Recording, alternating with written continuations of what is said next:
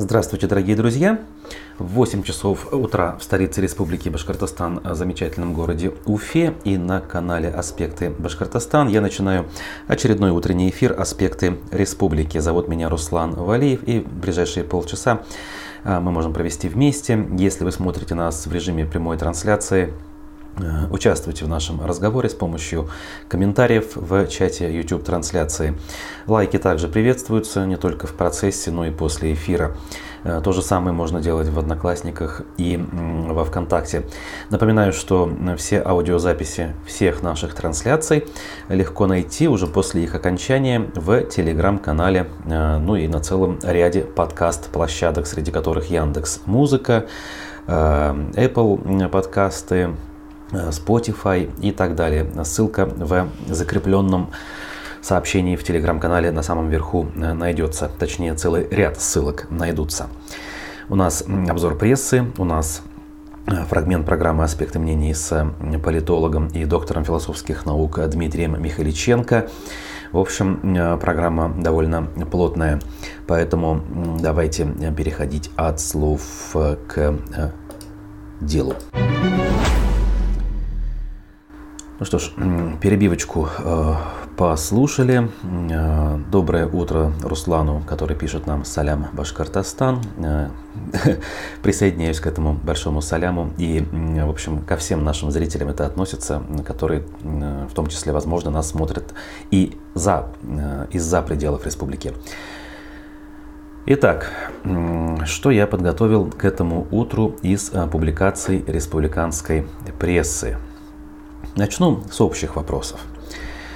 Инфляция в Башкирии в сентябре, только в сентябре, составила тринадцать целых девять десятых процента. Сообщение на сайте «Аспектов». При этом она даже снизилась за месяц на ноль целых семь десятых процента, поскольку в августе было четырнадцать целых шесть десятых процента. На это повлияла динамика цен на продукты питания и непродовольственные товары. В сфере услуг при этом инфляция ускорилась. Об этом обо всем сообщили в Национальном банке Башкортостана. В продовольственном сегменте основной вклад в замедление темпов роста цен вновь внесла плодоовощная продукция, что не мудрено в летне-осенний период. В текущем сезоне ее предложение на рынке больше прошлогоднего, из-за чего некоторые овощи и фрукты в этом сентябре были дешевле, чем в прошлом. Рекордный урожай зерновых культур привел к замедлению роста цен на муку и продукцию из нее, а также практически на все виды круп и крупяных изделий. Из-за роста предложения свинины, мяса, птицы и молока в республике снизились темпы прироста цен на мясную и молочную продукцию. Обратите внимание, снизились темпы роста цен.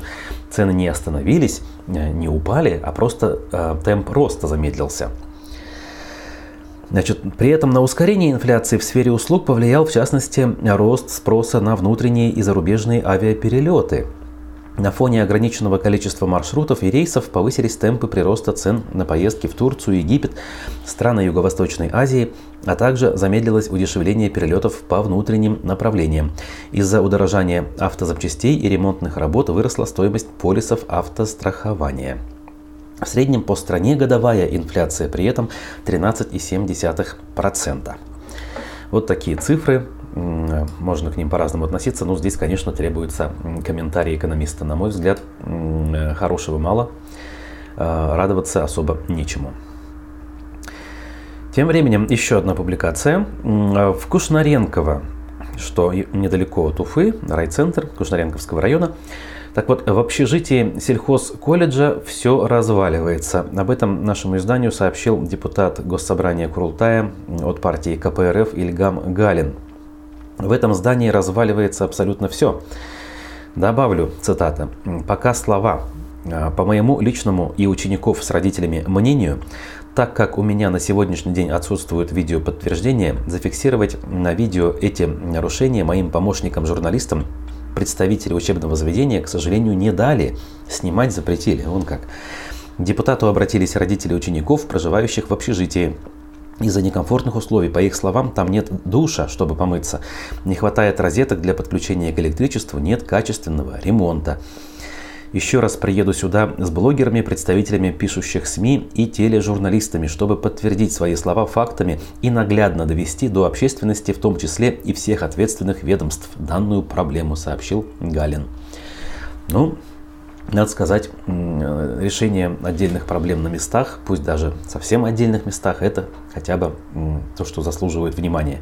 Уж если в глобальном смысле от депутатов Курултая ждать каких-то серьезных изменений, каких-то, пусть не революционных, но прямо такие системообразующих законопроектов не стоит, то вот хотя бы на местах, если кто-то что-то делает, надо отдать должное. Дальше, дальше двигаемся. Печально у нас развивается история вокруг большого спорта в республике, в частности вокруг футбольного клуба Уфа, который еще совсем недавно очень серьезные надежды подавал, выходя на европейский уровень. Это было в две тысячи восемнадцатом году, я напомню. Так вот, сейчас сотрудники и игроки ФК Уфы получили уведомление о сокращении с девятнадцатого декабря. Информацию подтвердили нашему изданию в пресс-службе. По словам пресс-атташе Сергея Тертышного, гендиректор Уфы Шамиль Газизов объяснил коллективу, что финансовое положение вынуждает его к такому решению. С момента выхода из премьер-лиги, вылета так называемого, да, уфимский клуб не получал спонсорской помощи, а жил за счет средств от продажи игроков. Сейчас у клуба нет задолженностей, но средства заканчиваются, и поэтому все сотрудники клуба и игроки получили уведомление о сокращении. Это правовая процедура, чтобы не создавать долгов.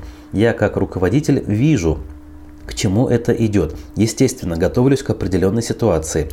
Впереди у нас еще суд с региональным фондом на сто миллионов. Это Шамиль Газизов, гендиректор, сообщил изданию «Спорт-Экспресс». Региональный фонд — это наша такая структура, да, кубышка, так называемая, денежная республиканская, обратился в арбитражный суд с иском, потребовав вернуть деньги, ранее взятые в фонде в качестве займа. Первое заседание суда по делу запланировано на четырнадцатое ноября. Футбольный клуб Уфа в историческом масштабе создан недавно, в декабре две тысячи десятого года. В две тысячи двенадцатом году клуб заиграл во второй по силе Лиги российского футбола эф эн эл, а в две тысячи четырнадцатом году вышел в премьер-лигу. Высшее достижение – это игра в Лиге Европы в сезоне восемнадцатого-девятнадцатого года, шестое место в премьер-лиге того же самого восемнадцатого года, а также полуфинал Кубка России в сезоне две тысячи шестнадцатый — две тысячи семнадцатый. Плюс огромное количество планов, большой футбольный стадион, как минимум, ну ладно, небольшой, но современный, узнаваемость во всем мире, о чем говорили во времена, когда футбол курировал на тот момент один из ближайших соратников Радия Хабирова, Ростислав Мурзагулов. Однако Мурзагулова нет в республике, и, судя по всему, футбола также нет. В этом смысле я не разделяю пессимизм, скептицизм, точнее, многих наблюдателей, которые не являются болельщиками и говорят, что зачем нам этот дорогой спорт высоких достижений.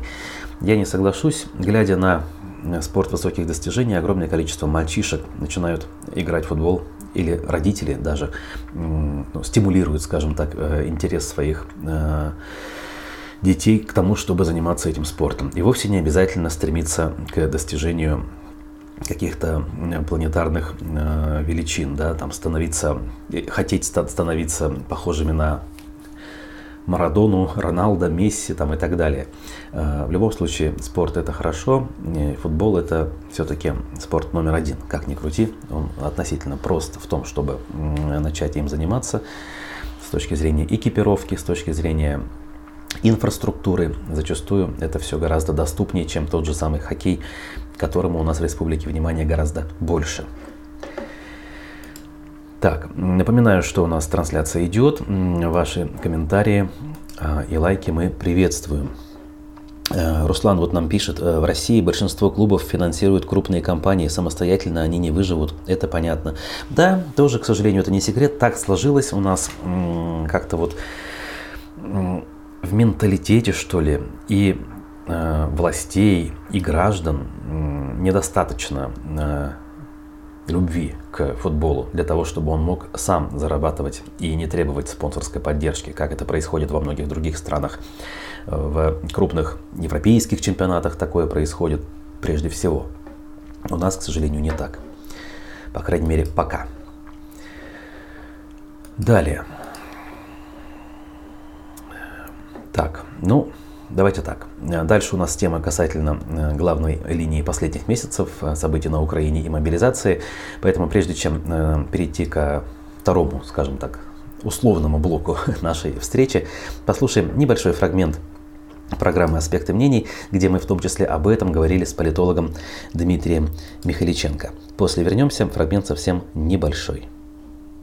Когда в России стартовала частичная мобилизация, много чего изменилось, как минимум в ощущениях, в мировосприятии. Часть прогнозов, которые озвучивали наблюдатели, сбылась, часть прогнозов не сбылась. В общем, сейчас можно, наверное, сделать промежуточные выводы. Вот, на ваш взгляд, правы больше оптимисты или пессимисты во всей этой истории? Нет, нет, я думаю, что здесь пессимистичные прогнозы, они самые правильные. В общем-то, с точки зрения методологии познания гуманитарных наук, наверное, неправильная постановка вопроса, но сейчас, упрощая все научные тонкости, можно сказать, что так и есть. Потому что много консультировался с экспертами, военными экспертами, и те люди, которые я доверяю, они говорили, что это неминуемо. А вот такая вот мобилизация. Победа, сохранение вот этих освобожденных территорий, ну и дальнейшая логика развития как таковая. Тут много можно рассуждать. Руслан, вы знаете, то, что с начала октября более тридцати регионов заявили о том, что просто заявили, что мы все набрали. Соответственно, речь идет о чем? О том, что внести в социум элемент стабилизации. Но люди же тоже дважды два-четыре понимают, что и понимают, что много будет зависеть от ситуации на фронтах. Если там будут успехи или будет достигнут мир вдруг, в чем у меня, например, в ближайшие месяцы мало надежд, ну то ситуация, значит, успокоится и больше мобилизовать никого не будут. А если нет? Социология тут в чистом виде это количество тех, кто вернется в страну, вот, из Казахстана прежде всего, да, кто уехали в ближайшие недели, если они потянутся, да. Ну и общая стабилизация настроения. Я думаю, что так быстро все это не исправить. Социум займет ожидательную позицию. Вот. Будущее, оно не определено. Так вот, пять трагичных историй семей мобилизованных от издания Proofy. Значит, напоминает нам издание, что двадцать первого сентября в России объявили мобилизацию. С тех пор жители Башкирии постоянно пишут главе республики в соцсетях просьбы о помощи и жалобы на ухудшение жизни. О главных их претензиях, связанных с проведением призыва, у них в материале. Например, Ольга Максимова, женщина средних лет, патриотка и любящая мама двадцатиоднолетнего Андрея, только отслужившего в армии, рассказала в сообщении под постом главы печальную историю. «Я очень уважительно отношусь к принятию решения президента и поддерживаю его. Я одна всю жизнь воспитывала ребенка. Когда его растила, копейкой никто не помогал. Пособие получала двести девяносто рублей, а сейчас мне помощь не нужна. Но вот вырос мой мальчик, пришло время идти в армию, отпустила, обязан. Пока служил, не жила, существовала, очень переживала, ждала его. Слава богу, вернулся ребенок летом этого года, устроился по специальности в эр жэ дэ. Не прошло и двух месяцев, и начался опять кошмар, мобилизация. Его бронь на отсрочку... А, есть бронь от работы на... от работы на, соответственно, отсрочку. Уфа подает данные в Мелеузовский военкомат, а здесь отказывают. Говорят, на общих основаниях пойдешь. Что этому мальчишке в двадцать один год там делать? Жизни здесь нормальной не видел еще. Я же не виновата, что у меня родился сын. Мне как одной здесь быть». Крик души женщины об этом здесь приводится. История семейства Руслана и Аделины Исаковых тоже драматична. Они в разводе. Мужчина воспитывает один девятилетнюю дочь и семилетнего сына. На нем также висит преступление. Он должен был понести за него наказание через семь лет, но мобилизация наступила раньше. Руслан стоит в УФСИН Салавата на учете, так как получил отсрочку отбывания наказания по статье восемьдесят два до достижения детьми четырнадцати лет. В военкомате отказывают возвращать его, хотя все документы есть. Мое заявление, копия приговора, справка из УФСИН. В мэрии города женщине объяснили, что для отсрочки мужчина должен был предоставить все необходимые документы и что данная процедура носит заявительный характер. Также в своем ответе они добавили, что сейчас эти справки можно отправить в военную прокуратуру. Молодой маме Марии Карамазовой теперь приходится в одиночку воспитывать ребенка. Ее мужа, единственного кормильца, мобилизовали двадцать седьмого сентября. Прошло слаживание, теперь ее супруг едет в неизвестность.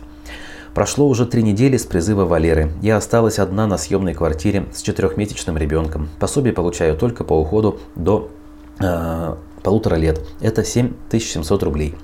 а за съемную квартиру мне оплачивать восемь тысяч, написала Мария. Мы же мужа выдернули из семьи и оставили нас на произвол судьбы. На нервной почве у меня начались проблемы с сердцем. В больнице даже лекарства не выписали, так как я кормлю грудью. Но молоко стало пропадать, и ребенок мой не наедается. Но на какие деньги мне покупать смесь? Мы остались без средств к существованию. Валера тоже находится в ужасных условиях. Живут в вагоне поезда. Уже заболел. Сильный кашель и насморк. Раз нет никакой помощи от вас, ни семье, ни мужу, прошу вернуть его домой. И так далее. Дорогие друзья, читайте, кому еще не все понятно. Публикация пруфов, на мой взгляд, замечательная подборка. Причем далеко за информацией ходить не надо. Вся она в соцсетях главы республики. Еще одна история. В Башкирии мать мобилизованного с категории В, ограниченно годен, да, получила от чиновников циничный ответ. Пусть жалуется командиру. Ну, если коротко, призвали человека, которого призывать не должны были. И на жалобы, опять же, под постом Радия Хабирова поступил ответ. Здравствуйте, если ваш сын чувствует, что у него проблемы со здоровьем, то может подойти к ближайшему командиру и заявить, что нездоров, пишет Артур Габдулин, сотрудник рабочей группы при администрации главы республики по обращениям. Вот так вот, оказывается, можно сделать. Ничего страшного не происходит, если у человека категория В, букет реальных заболеваний, тут целый список приводится. Панкреатит, хронический гепатит, киста и в проекции тела, спленомегалия, то есть тут целый ряд. И вот, оказывается, можно подойти к командиру, и все будет хорошо, по мнению людей, которые должны отвечать на вопросы, тем самым отвечая за обратную связь между гражданами и главой республики. Ну а военный комиссар Башкирии тем временем назвал дату окончания мобилизации в интервью изданию «Бизнес-ФМ-Уфа». Якобы двадцать восьмого октября все завершится. И это будет несколько раньше, чем окончание общей мобилизации, заявил военный комиссар Михаил Балажевич. Осталось совсем немного. Значит, депутаты Башкортостана тем временем предлагают запретить экстремистские ку ар коды. У нас очередная потрясающая в кавычках инициатива башкирских депутатов. По словам спикера Госсобрания Толкачева, в нынешней редакции закона об экстремистской деятельности есть лазейки. Он пояснил, что сейчас к экстремистскому материалу относятся публикации или демонстрации чего-либо запрещенного. Но современные технологии сделали шаг вперед. Появились новые способы распространения информации, ссылки на определенные ресурсы, ку ар коды с зашифрованной в них ссылкой на запрещенные сайты. Листовки с такими кодами могут распространяться в людных местах, и привлечь за подобные провокации сейчас не представляется возможным. Ай-яй-яй. Видимо, да. Вот прямо вот настолько эта информация может распространиться, что совсем пиши пропало. И надо бы все это дело срочно заранее запретить. Дальновидные у нас, конечно, депутаты в Госсобрании. Очень дальновидные. Тем временем Ксения Собчак, известная журналистка, и многие другие источники сообщили, что фракция «Единая Россия» вчера отказалась поддержать поправки по отсрочке от мобилизации для многодетных отцов и отцов детей-инвалидов. К тому же трансляции пленарных заседаний Думы почему-то отменили как раз буквально заблаговременно за день до этого.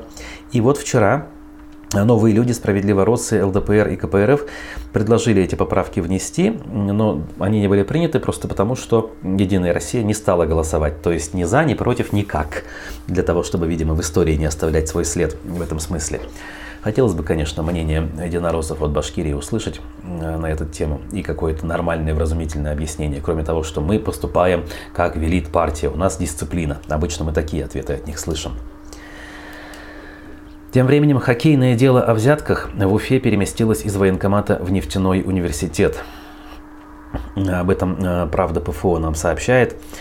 Смартфон уфимского так называемого «решалы» Фарита Самигуллина, изъятый оперативниками эф эс бэ в апреле этого года на парковке хоккейного дворца Уфа-Арена, генерит все новые и новые уголовные дела. Разобравшись с переписками Самигуллина с хоккеистами Салавата Юлаева по вопросу получения за деньги военных билетов, оперативники добрались до новых адресатов в мессенджерах предприимчивого уфимца. И оказалось, что Самигуллин за взятки не только отмазывал хоккеистов от армии, но и делал их выпускниками, возможно, самого престижного башкирского вуза. нефтяного университета, а помогали ему в этом преподаватели и руководители вуза. Конечно же, не бескорыстно, утверждает издание. И если военкоматное дело закончилось арестом не самого крупного армейского руководителя, начальника отделения призыва Константина Воропаева, то результаты визита оперативников эф эс бэ в Нефтяной выглядят куда более представительно. Уфимские СМИ сообщили о задержании и помещении под домашний арест директора Института нефтегазового бизнеса Татьяны Лейберт. А из опубликованных накануне переписок Самигуллина стало ясно, что тучи нависли и над президентом УГНТУ, бывшим ректором вуза Айратом Шаммазовым. Целый ряд подробностей с картинками, графиками и так далее на «Правде ПФО» вы найдете. Весело живем, друзья. Конечно же, в переносном смысле говорю я вам сейчас эту мысль. Вновь у нас не обошлось без проблем с качеством трансляции, за что приношу свои извинения. Но в завершение должен сказать, что сегодня у нас еще Digital среда, как минимум, в эфире состоится в двенадцать. Владимир Барабаш и Константин Акаемов ее ведут. Любопытная программа на злобу дня через прицел рынка, рекламы, да и все-таки не только рекламы, маркетинг — это гораздо более широкое понятие. Спасибо за, тех, за те минуты, что вы провели здесь, за комментарии спасибо, лайки не забудьте поставить. Увидимся в очередных эфирах. Хорошего дня, берегите себя и до свидания.